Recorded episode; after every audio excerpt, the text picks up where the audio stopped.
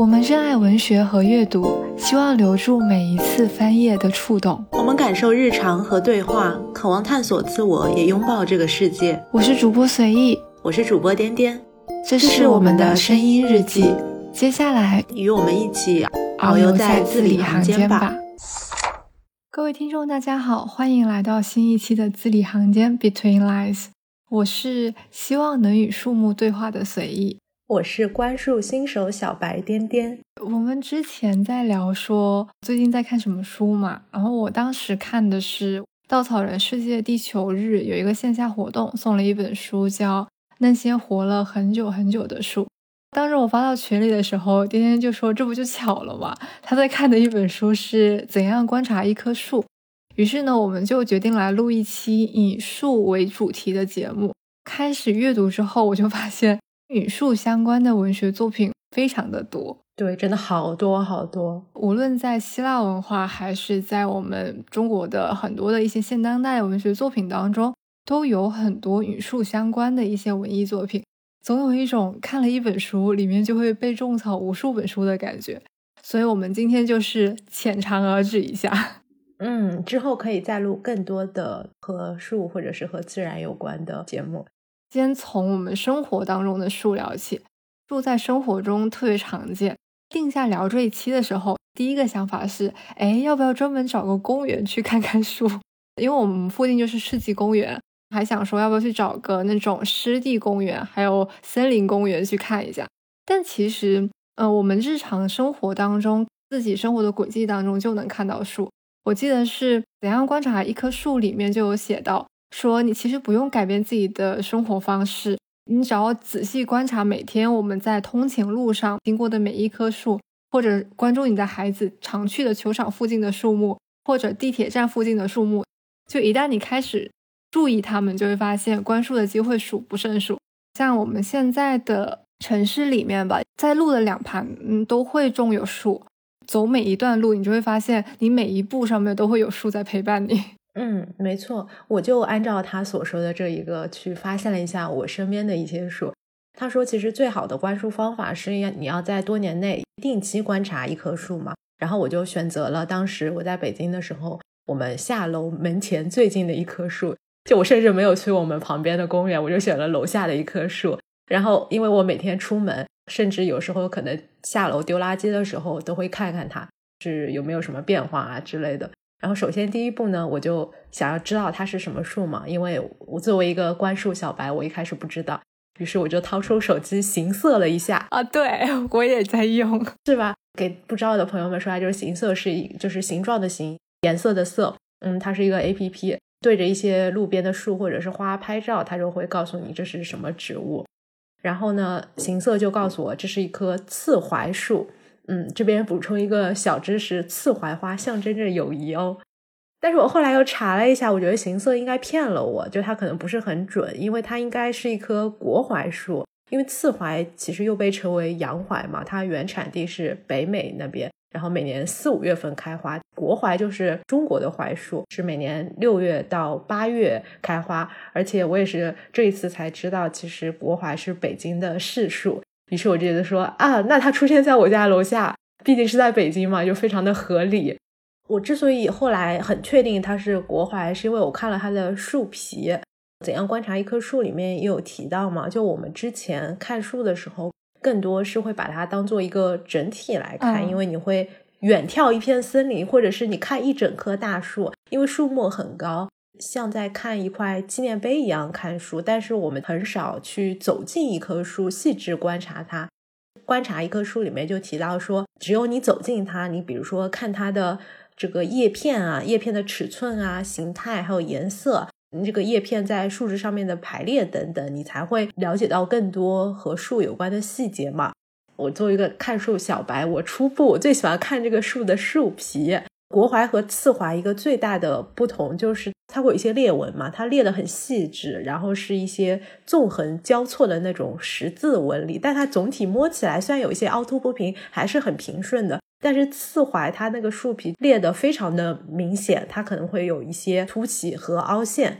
看树皮很有意思，我现在最喜欢看树皮，就感觉像一幅油画一样，很好看。对，我记得它里面写到的观察策略，他说要增进对树木的理解，提高对树木的审美能力的三件事，就是接触、接触再接触。这种接触可以是仅仅用眼睛去看嘛，但确实像我们之前去公园一样，只是说啊，这有一棵树，然后就没了。更多的是向上看。对。这本书里面，他写到了说，其实你可以尝试着向下看，或者是你就平视着更近距离的去接触树木。他说，可能的话，其实可以爬上去，但现在在城市里面，可能拥抱树木会被当成一做不良的行为。但最近很流行，你知道吗？啊，真的吗？啊，你完全没有听说吗？呃，难道是只有北京才有这么多精神失常的年轻人吗？最近巨流行抱树，我还去抱过，待会儿可以展开讲讲。抱树可能是一种很好的与树建立联系的方法，因为他说你用双臂环绕树木，贴紧它，皮肤与树皮相贴，就是你用这种方式可以很深切的感受到树木的庞大和坚实。因为我们楼下是那种城市很常见的，相隔一定的距离就有一种一棵树那种。走那条路的时候，在想说要不去摸一摸它。嗯，那你有去吗？抱着好像有点太显眼包了，但是还是可以去摸摸它的。树木的它的表皮其实还是挺粗糙的，会给人一种它确实经历了很多年岁的感觉。嗯嗯，对，报树其实是亲近树的一个方法。怎样观察一棵树？里面还提到另外一个和树建立亲密关系的方式，就是你可以给它取一个名字。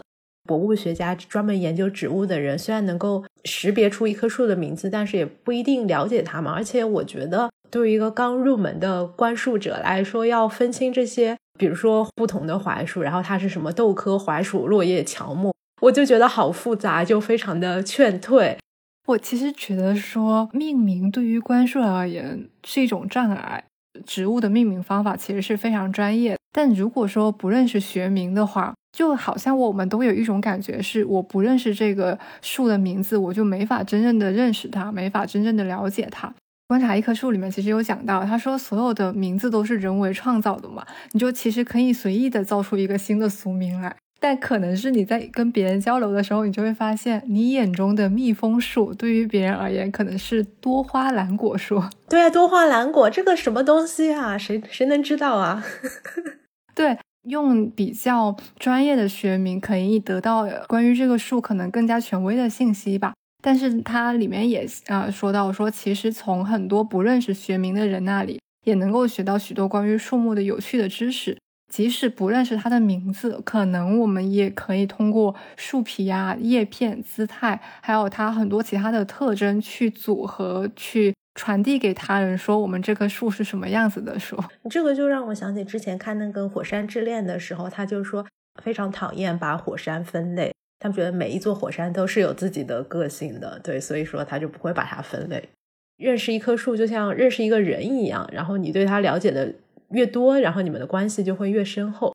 他说这个就有一点像说你要爱具体的人，就像你要爱具体的树一样，因为你爱的不是槐树这个品种，而是你楼下的那一棵槐树。你要爱小王子手中的那一个玫瑰花。对对，然后我就给他取了一个名字，因为我有一天在树干上发现了一只蜗牛，于是我就给它取了个名叫蜗牛槐。我现在住三楼嘛，其实我不管是卧室里面的窗户，还是厨房的窗户外面，都有差不多与窗户齐高的树。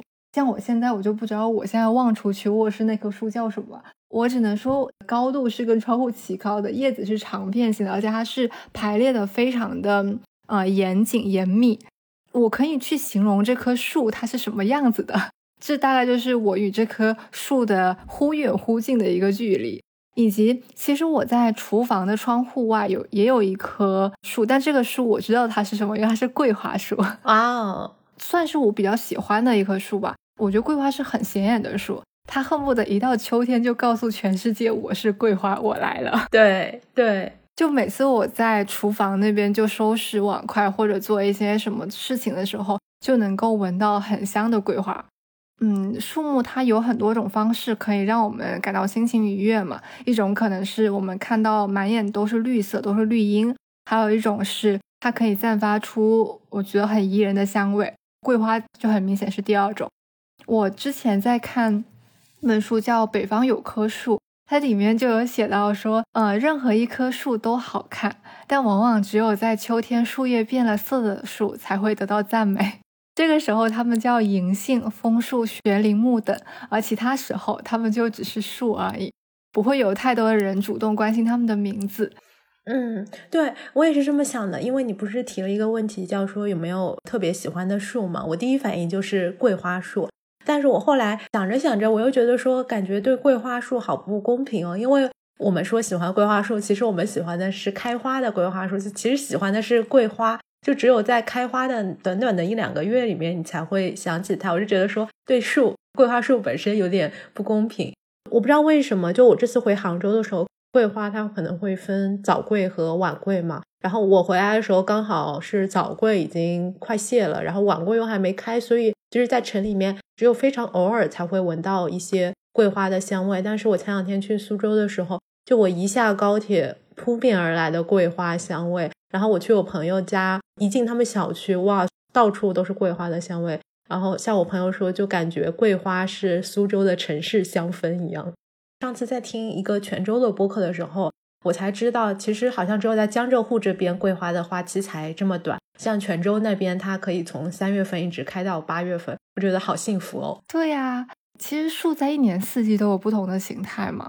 然后我记得也是，怎样观察一棵树里面，他就说有一个英国老人，他坚持了六十多年，记录他家附近的树木开花的时间，每一棵树它开始长新叶的日期。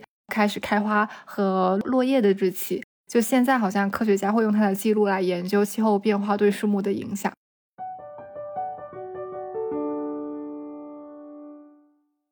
我现在住的地方叫花木街道哦，那应该有很多花和木。对啊，我去查了一下，它是这样：东西走向的路呢，它就是叫花，比如说梅花路、牡丹路、樱花路、兰花路和杜鹃路，这是东西走向的。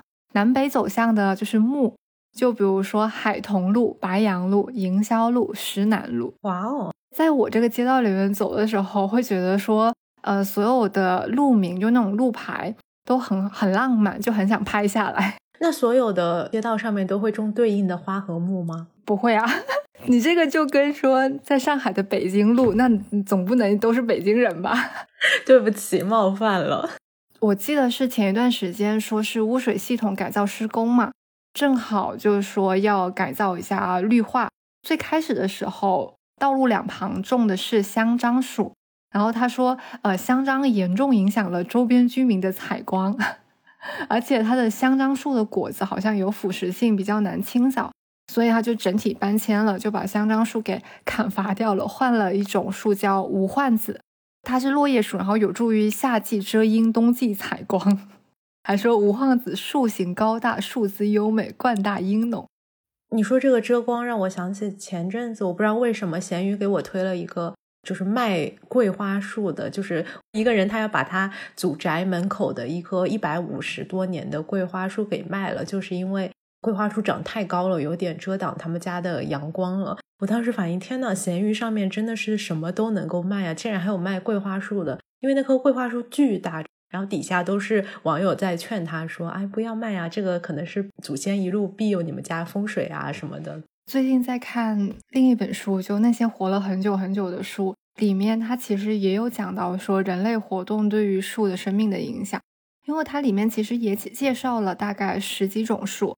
本身是一个科普读物嘛，但是它横跨了像历史啊、文化、神话、诗歌、绘画各个领域的相关的知识。可能有些树我们觉得它是一个吉兆，就说它是在庇护我们的生活，庇护每一代人嘛。但有一些树对于人而言，它可能就会觉得是一种凶兆。其实树还是树，它本身就在那里，但可能呃一段时间过后，它对于我们的意义就好像会来一个翻天覆地的变化。就很奇怪，就是人类对于森林、对于大自然，其实是由于自己个人的情绪或者是个人境遇的变化，然后就会赋予树不同的意义。北方有棵树里面有一篇散文也说树有多重要呢？比如说看牙的时候，被安排的诊室刚好躺下，就坐起视线就可以对着一扇大窗和窗外绿绿的树荫。他说，就算耳边都是如机械电钻般的声音，也还是觉得好受一些。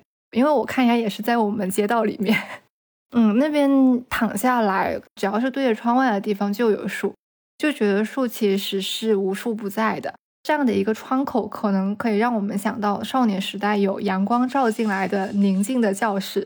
我记得我之前在上学的时候，还会专门把自行车停在树荫下面，就这样的话，去骑车回家的时候才不至于那么晒嗯。那个坐垫就不会烫屁股。对对，不然就非常非常的烫。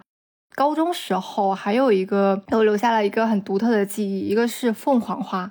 凤凰花也是偏南方才有种植的树。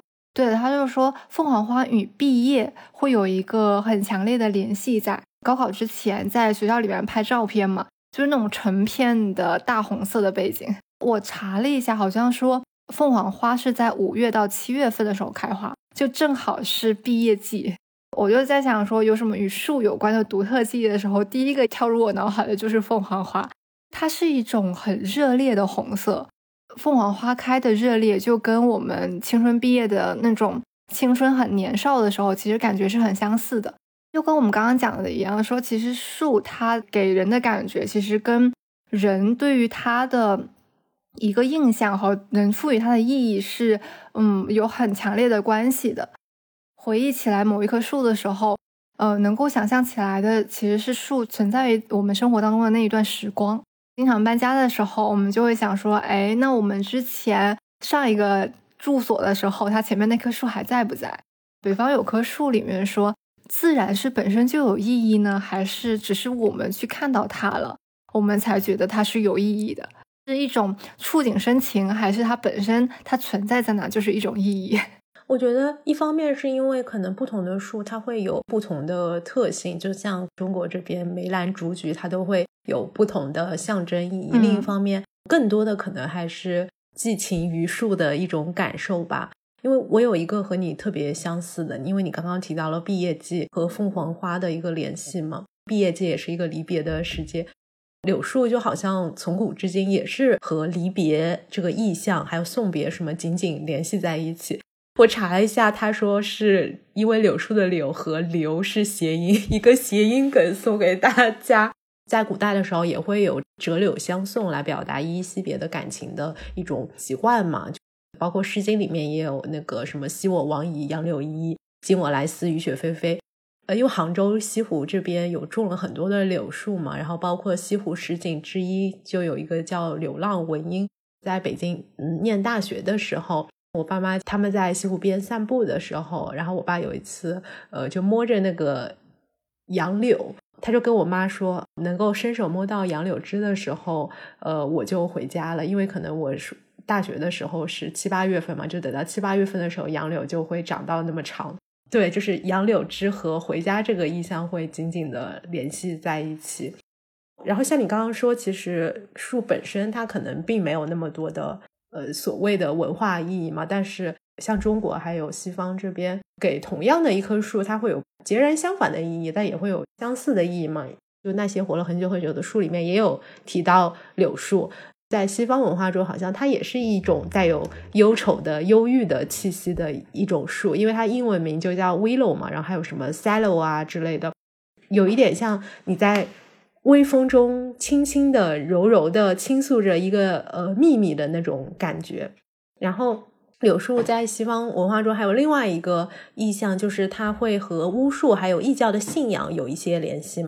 呃，《哈利波特》里面它那个魔杖就是用柳树的那个木头来制成的。然后像霍格沃兹外面还有一棵叫做打人柳的，它就是一个不管什么东西撞到它，它都会非常。狂怒，只有你按一下它那个柳树树枝上面的一个疤，它才会停下来。然后我就发现，我对于中国民间传说里面的树好像知之甚少。我不知道是我没听说，还是可能现在有一些被遗忘了，就流传不太广。于是我就去查了一下柳树有什么民间传说。后来我就发现，《封神榜》里面那个千里眼和顺风耳，他们其实是柳树和桃树成精，然后他们俩成了一对结拜兄弟。有一个叫做高觉的，它是一只柳树鬼，就它本体是山上的一株千年柳树，然后它有一把长斧是它的武器，呃，只要说它这个腰根尚在，它就能来去自如，死而复生，就感觉还挺有意思的。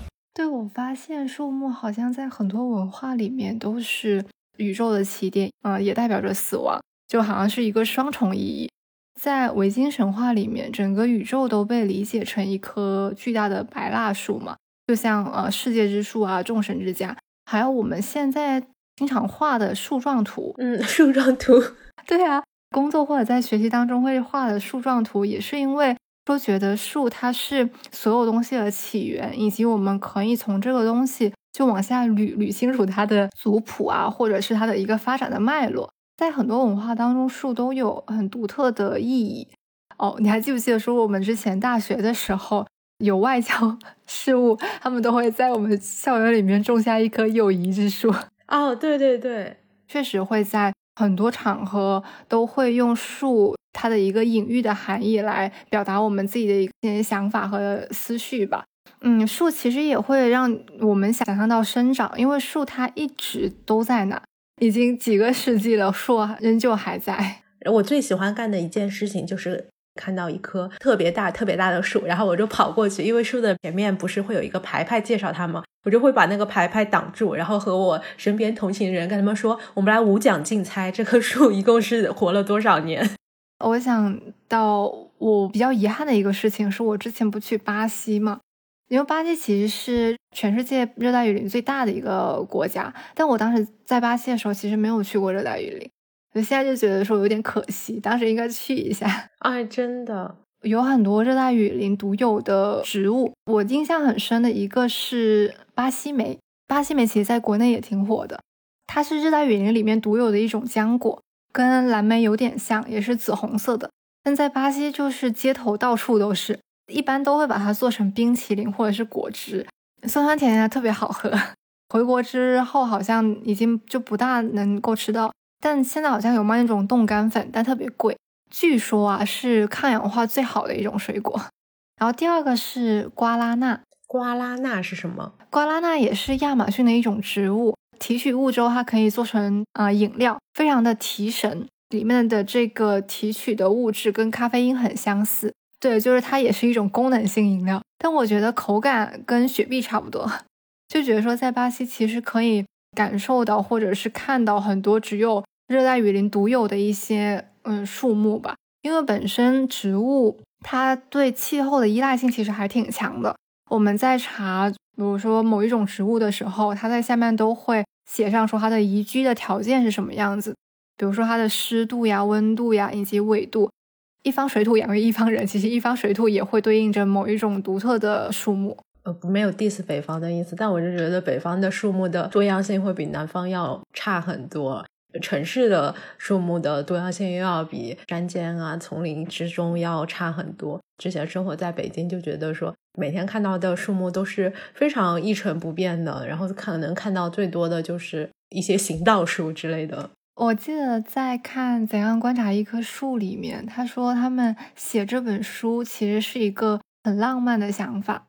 如果能让人们充分注意到，就每一棵树它们自己的美丽，以及每一种植物它不可思议的构造和各种精致的现象之后，树木的世界就能够安然无恙。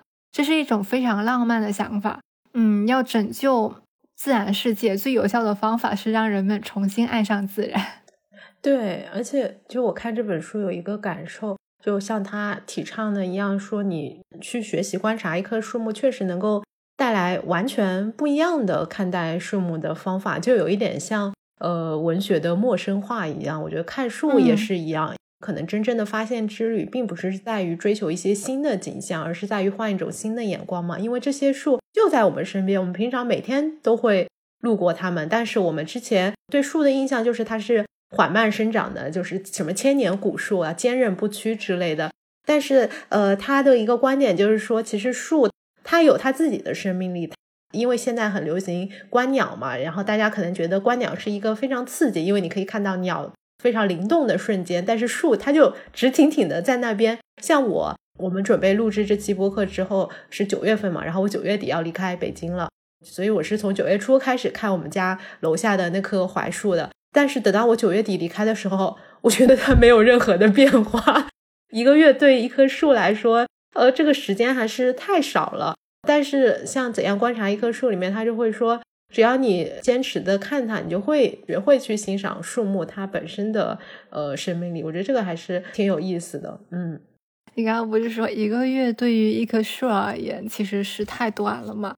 我就想，我之前看的一个纪录片叫《从前有座森林》，它里面有一句话，就是“动物掌控空间，植物掌控时间”。哇哦！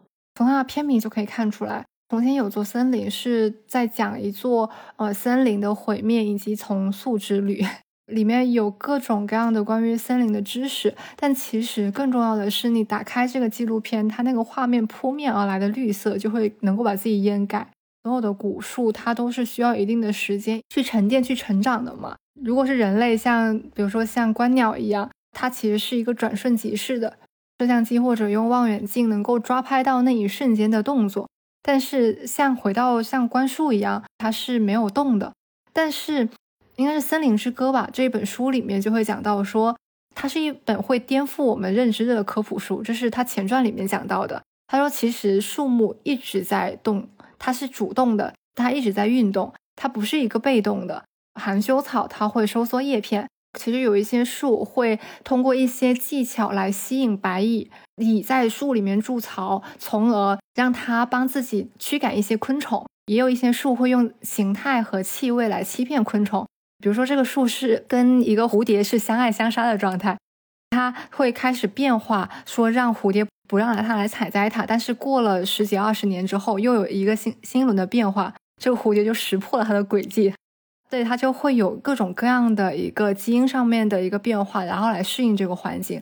它是一个动态的生态系统，但只是因为我们可能并静不下心，或者说我们可能并没有那么长的寿命可以观察植物的一生。对，是这样的。包括我之前在看一本叫做《十三种闻树的方式》嘛，其实从这本书名里面就可以看到，它就是会带我们去了解一些树的气味。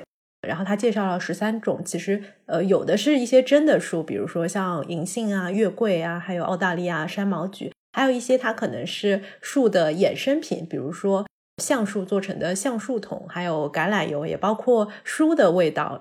因为像你刚刚说的，其实树是动态的嘛，那气味可以说就是树动态呃生存的一部分。然后它里面就提到说，其实气味可以说是树木之间一种对话的语言。然后对于这些大多数树木的对话来说，我们人类其实都是窃听者，因为树木散发出它自己的味道和气味的时候，就这些化学信号。它并不是为人类准备的，而是植物之间可能彼此沟通，或者是它们和像你刚刚说的和昆虫啊、和其他动物交流的一种方式。而我们去闻这些味道的时候，我们就是在窃听它们之间的对话，就有一种像我们之前说的看别人的书信的这种感觉。所以我觉得还是挺奇妙的，也挺推荐这本书的，因为它里面除了这个之外，它还专门邀请了一个小提琴作曲家，他就会给每一棵树。谱了一段古典乐，然后大家可以在网上去，嗯，对应着听这个互动的音乐。因为我虽然不太懂古典音乐，但是你可以很明显的感觉到，哇，这个银杏的音乐和 月桂的音乐是完全不一样的。对，这个是起码能够感觉到的。就这本书是一种嗅觉、听觉还有视觉全方位的体验吧。那这个就跟这本书的名字其实挺契合的。就我刚刚说这本书叫《森林之歌》。对，他就说森林之歌一直在那里，然后可能只有少之又少的人能够听到它，能够听到树木与昆虫之间的交流，能够听到老树就母亲树与小树之间的各种信号的交流，然后包括说它是一个动态的，还有一个是我记得在怎样观察呃一棵树里面有讲到说，呃你可以去抓住落叶哦，对对，我还想去试一下，我我没有成功过。啊，你真的已经试了？然后因为在路上走嘛，就因为这两天其实风很大。这本书里面写到的是，他说关于落叶，你可以用不同的方式去观察它。他说，首先你需要把落当成动词，在叶片落下的时候，它们在空中的动作其实是很美妙的。那你可以在它还没有落到地上的时候，尝试着去抓一下落叶。有一个句子是说，你在这个月抓住的每一片叶子，都意味着来年一个月的幸福。于是，这个作者每年秋季都要去抓十二片叶子，但他自己也说：“他说从空中捕捉叶子这件事情，其实做起来比想象中难。我也觉得很难，太难了。考验你的敏捷程度。你怎么知道它什么时候会落下来呢？嗯，可能是需要那种很舒缓的风，嗯，然后要长时间的盯着它。我准备去那种银杏或者是梧桐比较多的地方抓，我觉得这两个叶子好像一个是落的比较多，一个是好像比较大。我准备去抓十二片叶子。好的，我在看那些活了很久很久的树里面，很多的树是可能在国内并不常见的。印象比较深的是油橄榄，我护肤品里面有一个油橄榄精华。我这次看到油橄榄的时候，就觉得很有 熟悉的感觉。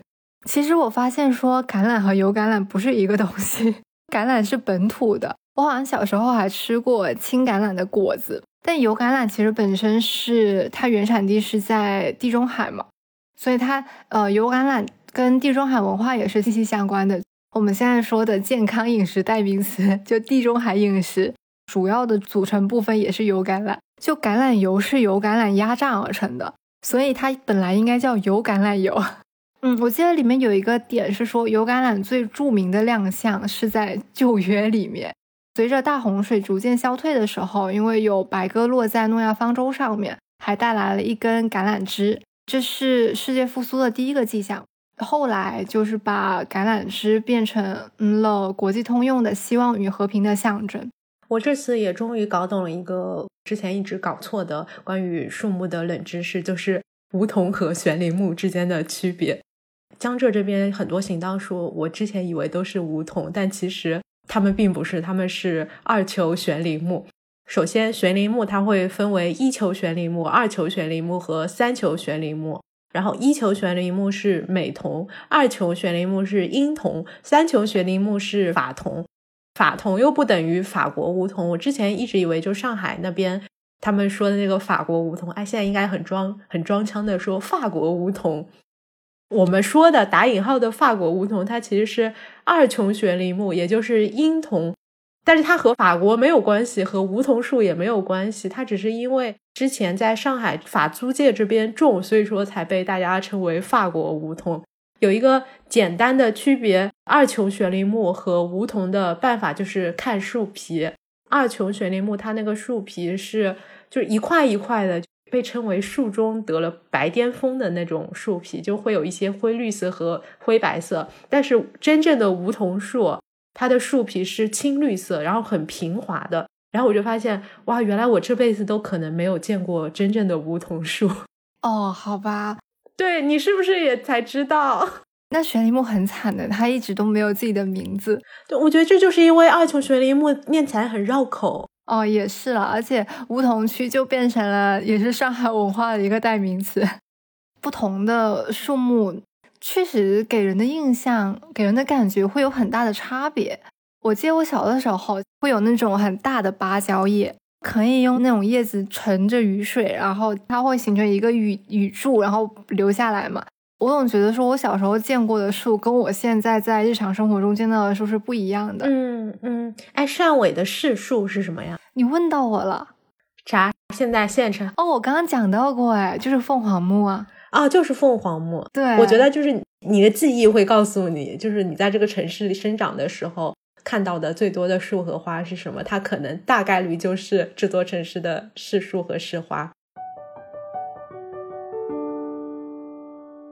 还记得我们之前聊过一本书叫《别想摆脱书》吗？嗯嗯，它的作者他有一个挺出名的一个比喻是植物的记忆，应该是有一本书叫《植物的记忆与藏书乐》，他就说部落老人篝火旁的娓娓道来，我们称之为肉身的记忆；然后石洞壁上的楔形文字和一些哥特教堂的尖顶，我们称之为矿石的记忆。然而，散发在最浓郁的知识芬芳镌刻下来的一些历史上面的一些文字，它其实是纸张书籍上的文字。把这种最美好的形态称之为植物的记忆，也是因为说植物它是纸张来源嘛，所以我们在最后写在每一个纸质上面的文字，它都是与植物有关系的。《植物的记忆》这本书里面，它是艾科所有关于爱书藏书的一个总结。但它其实也横跨了很多的呃时间，因为跟文字也是一样的道理，就是因为我们可能现在读到的文字都是好几百年前的事，好几百年的人写下来的文字，文字和树木都有共通之处吧。现在，比如说大家都会反对轻型纸啊什么，就可能不同的书它用不同的纸来做，包括它放了不同的年代，它会有不一样的记忆和味道。刚刚提到的那个十三种纹束的方式里面，它最后给出了纹束的六种实践，其中之一就是可以在家里面的书架上面文书。然后他描述的文书的方式，我觉得实在是太搞笑了。就他给出了两种方式，一种是你把书从书架上面拿下来之后，翻开这本书，然后把你的鼻子埋入其中，吸入你手中的书的美味的气息。看他描述的时候，我觉得就跟我平常吸猫的感觉是一样的。我不知道，可能养猫的人都会把自己的鼻子埋在猫的肚子里面去吸猫，它就有一种吸书的感觉。他同时也说，如果说你觉得这种方式看起来有点太唐突的话，你就可以。试着扇动这个书页，然后感受书不同的味道。那这个闻的方式就特别像我们平常闻香水的方式哦。然后我觉得还挺有意思的。然后其他他也说了另外五种实践嘛，包括在家里面闻一些树的制品，比如说你可以闻茶呀，因为它是茶树嘛。然后你可以闻家具，然后你可以闻家里面酒的味道。实践二是你可以去家里面附近。找一棵树，然后闻它叶子和树皮的味道。它的实践四叫做说要去闻这个穿越时空的气味，就是你可以用树来定位我们自己处于一年中的哪一个节气呀什么的。然后实践五叫做寻根溯源，因为他说树木的根源和人类的文化是相互交织的，可以去思考说你自己的家庭和文化的故事中有哪些树。实践六的话，就是为他人讲述自己和树之间的关系，which is 我们现在正在做的事情吧。嗯，然后大家也可以尝试着去和身边的朋友讲一讲自己对树的一些观察和树的一些连接。就其实我们可以闻树它相关的一些制品，包括刚刚说到的纸张啊，以及木质的一些家具。对，但也可以直接去闻树。在《大自然治好了我的抑郁症》这一本书里面。他就说，其实，在树林里面待着，哪怕只有五到十分钟，都可以给抑郁症患者带来巨大的好处。在日本里面，八十年代吧，很流行一个森林浴，指的是在森林或者在树木里面待着。而且他说，在日本有四十八个官方指定的森林浴步道。我突然觉得说好想去哦，真的。对他说，这种疗法是非常很常见的，用来缓解抑郁的做法。然后就有研究表明说，为什么在树林里面待过的受试者，他的血压会降低，就压力激素的皮质醇的水平也会降低。呃，有一个研究的答案是说，为了防止受到病毒和细菌的感染，许多植物会产生挥发性的物质和油脂，这些被统称为植物激素。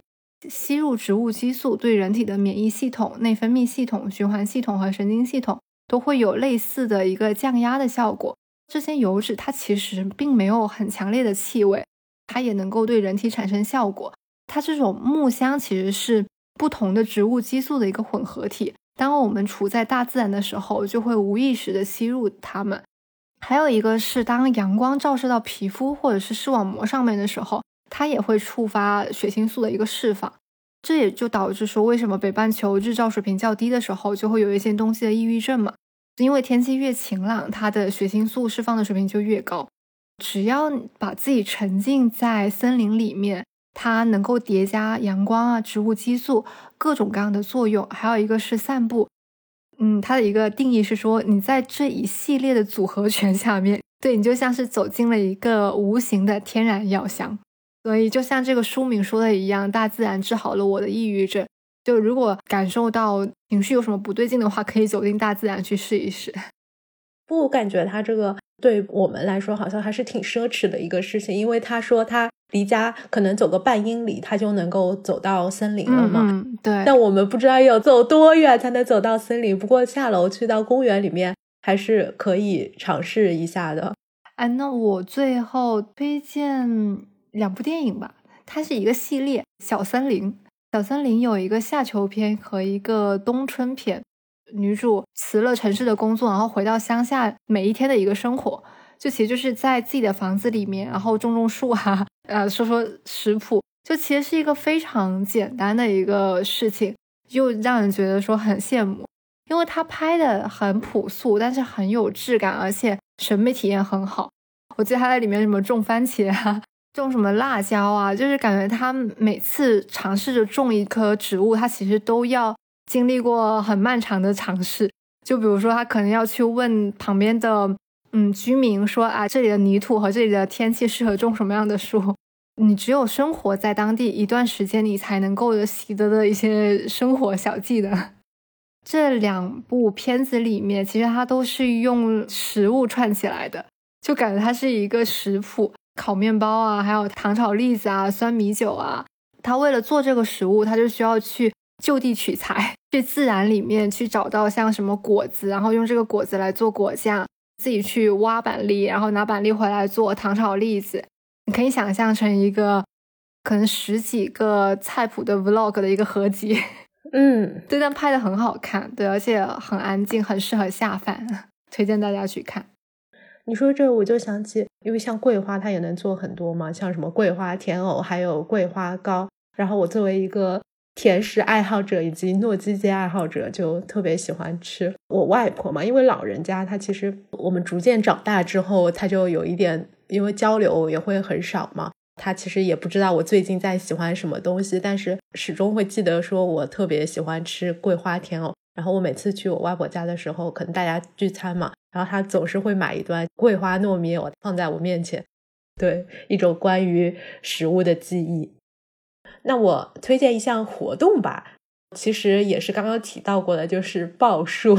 手臂真的可以把树抱住吗？不一定要把它环绕着抱住，然后你可以挑选一些比较瘦一些的树。其实我一开始知道也是我朋友发我的，然后他就说不如我们去抱树吧，然后我们就去朝阳公园抱树，挑了一个月黑风高的晚上去。因为它其实是一种年轻人的新型的心理按摩方式嘛，就是真的吗？对，就是说你亲近自然，然后获得一些树的能量，你可以被疗愈啊什么的。但你说我在我大概抱了五分钟吧，你说抱的时候我到底有什么感受？我觉得我可能还是有一些羞耻的感受吧。我后来查了一下之后，发现报数在国外已经流行了一段时间了。最早是在一六年的时候，芬兰它会把八月的最后一周定为拥抱树木周。然后在新冠疫情之后，可能是觉得大家都更需要有一些心灵上面的安慰，也会开始举办世界报数锦标赛。这个锦标赛比什么？请问？接下去就给大家介绍一下，它有不同的项目。第一项是速度拥抱，就规定说你这个参赛者。你要在一一段时间里面拥抱尽可能多的树。第二个项目叫做爱的奉献，就你选一棵自己最喜欢的树，在一分钟内对它做极尽深情之事，拥抱它。第三个项目是自由式抱树，就是你可以发挥各种各样的创意去拥抱大树。如果说你没有办法去芬兰，你还可以参与线上抱树。参赛方式是你报你自己最喜欢的一棵树，然后在那个 Instagram 上面或者是 Facebook 上面发照片，并且你要描述你为什么喜欢这棵树。对，有点想去，怎么回事？非常安利你去试一试。然后如果说你去体验了，有一些新的感受，再出一期节目叫做《如何拥抱一棵树》。因为之前我在小红书上面看到一个博主，他说其实，在抱树之前，你要和树进行一些沟通。比如说，你要问他说：“树啊，你愿不愿意被我抱？”你要向他问好。我前面的 title 不是说我希望能与树木对话吗？我就是有在想象说，你站在树的时候，就说你叫什么名字？你可以告诉我吗？这样我就不用查了。对，然后你要跟他说：“哎，我抱你抱的舒不舒服啊？”之前不是有一个词叫树洞吗？就很多人在报数的时候会向他倾诉一些自己的烦恼和困扰。这个博主就说：“你不能只把它当做一个树洞，不能把它当做情绪垃圾桶念啊，问问树它需不需要帮助之类的。反正还是挺有意思的。然后也反映了一些可能当代互联网的精神状况吧。没事，就只要一群人一起发疯就不算发疯。然后我们进入一期一会的美妙小事。嗯，好的。你先来。第一个是刚刚讲到说，我去我的口腔诊所的时候会经过一条路，那条路其实两边都是很多的树木嘛。但我之前因为就一直只是会走过去，而且也不大会关注到旁边的树。但因为我们定下来要聊这一期之后呢，我就开始 拿出了行色，在那条路上面就是拍一个，我就会发现说，其实它们就算都是绿色，但其实绿色也是不一样的。叶子的形状和大小和它们的茂密程度也是不一样的。当天其实下雨，本身说觉得下雨应该还挺烦人的，但我撑着伞，而且还拿着手机在拍路上拍，就会觉得说旁边的呃行人走非常的匆忙，只有我在那边非常悠闲的撑着一个伞在那边拍照，那个体验还挺神奇的。即使是比如说人类规定了说正方形的空间里面它应该只种一棵树嘛，因为它其实是固定的距离，然后有树。他会发现说，下面那个正方形的空间，它会有草从底下钻出来，有一种啊，你规定了我要做什么事情，但我始终还有一点叛逆，所以就觉得说，时间其实也过得很快。那一段路走回来的时候，就会发现说，哎，怎么很快就到了？就当你沉浸在观察一条路上面的植物的时候，就会发现其实那条路很短。第二件事情是我前两天去报了一个徒步。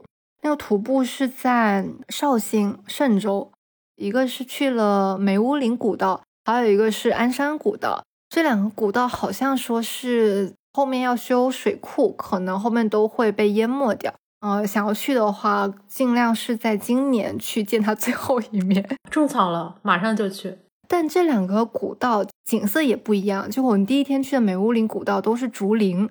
然后那个向导就会跟我们说，你看竹林上面都会有刻着人名，他们都是用这个人名来区分，说从这个人名往东或往西多少棵树是我们家的 啊。向导就会教我们说，你看这个竹子大概多大了，以及竹子其实它可能一夜之间它就能够长到嗯几米高，它是一个迅雷不及掩耳的速度。第二天还看到了掉下来的板栗。看到，呃，其实有很多村民，他们都在收板栗，就是把板栗掰开之后拿到城里面去卖吧。这个时候就想到我之前写蓝信封那个小朋友的来信嘛，他说他们那下了一场很大的雨，他有一次去上学的时候，他就帮一个老奶奶把他板栗背到街上去卖，老奶奶给了他五块钱，他没有要，他觉得说内心很有成就感，虽然是到学校迟到了还被罚站，但但他觉得还是很开心。想到这封信，又觉得还是很美妙的一个事情。第三个事情是我们公司的中秋礼盒，有一个仿真的桂花树和苔藓，哇！他还送了一个喷壶，说每天要浇两次水，这也太好了吧？对，这是唯一第一次，我觉得我们公司的中秋礼盒送的还挺好的。其实它里面还有很多像什么我们公司一些 IP 的盲盒嘛。然后我看很多人都在交换盲盒，然后只有我跟我旁边的同事两个人在研究这个苔藓。啊，好有意思！他因为他说每天都要浇水嘛，但因为过了一个国庆，我现在希望我明天去上班的时候他还活着，保佑。好的，那我来分享一下我的美好小事。第一个是，我觉得是和你刚刚提到的这个板栗有一点相关的。就我之前在山西大同有一个叫做善化寺的地方，就我们在那边逛，然后我朋友就发现一棵树。上面结了果子，我们就研究了半天，说，哎，这个果子一冲也看上去像山楂，仔细看呢又有点像苹果，我们又不知道是什么东西，于是我们就摘了一个尝了一尝，虽然最后还是不知道它是什么东西。然后我就发现，我就自此有点一发不可收拾，我就特别喜欢摘树上的果子吃。其实，在很久之前，我就已经有过几次这样的经历，一次是我呃去一个地方参观的时候，那个地方。带领我们参观的人在他们办公区的一个院子里面嘛，就一棵李子树，他就摘了几颗李子给我们吃，而且就直接吃了，也没有洗啊什么的。然后还有一次是我们有一次去爬山的时候，路过路边有樱桃树，我们就几个人在车里面聊这个路边的樱桃树嘛，司机就说：“哎，我下去摘一点给你们吃。”之后我就有一点一发不可收拾了。好像之前我们比如说在路边看到一些树上有果子啊什么的，我们都不会想到说要去摘它。当然，这个行为也不是特别提倡大家去做，大家可以自己考虑一下哈。最近就有一种感受说，哎，你摘了就摘了吧，树也不会和我计较，就他肯定非常乐于分享自己的果实给大家。呃，还有一个后续，就我回北京的时候，有一天在胡同里面。我就又看到了那个我们在大同摘的果子，但是它已经是就是呃在筐里面了嘛。然后我就问那个老板说这是什么果子，他才告诉我说叫做鸡心果，就有一种在胡同里和大同树上的果子再次相遇的这种感受。所以我觉得如果我在竹林里，我会毫不犹豫的捡起一颗板栗再吃。对我昨天才发现说板栗其实可以生吃的。对，是这样的。然后第二件美好的小事是我回杭州，我就昨天的时候早起去西湖边锻炼了一下，那时候大概是六点多。因为前阵子杭州这边亚运人很多嘛，而且再加上国庆长假，但是我那天可能是因为国庆已经快结束了，另外一个是时间比较早嘛，就发现西湖边人很少。刚上断桥，发现有一个大叔，他坐在长椅上面吹口琴，就特别好看。因为刚好早上太阳刚升起来，阳光洒在那个湖面上。后来我就想拍它，然后刚好有一些杨柳的枝条进入了我的取景框，随风飘荡。我觉得就特别美好，就是一个想要在这座城市定居的时刻吧。第三件美好的小事是我发现了一个非常有意思的公众号，叫做“直男门市部”。它其实是一个植物文化研究的团队，然后他们会定期的做一个叫做“击鼓传花”的访谈，就是访谈一些关注植物的人。做完这篇采访之后，你要你要点名下一个人来接受采访，并且向他提一些问题。比如说你小时候种植植物的经历呀，因为我发现好像我们平常还挺常聊说，哎，你小时候养过什么宠物？但很少问说，哎，你小时候养过什么植物？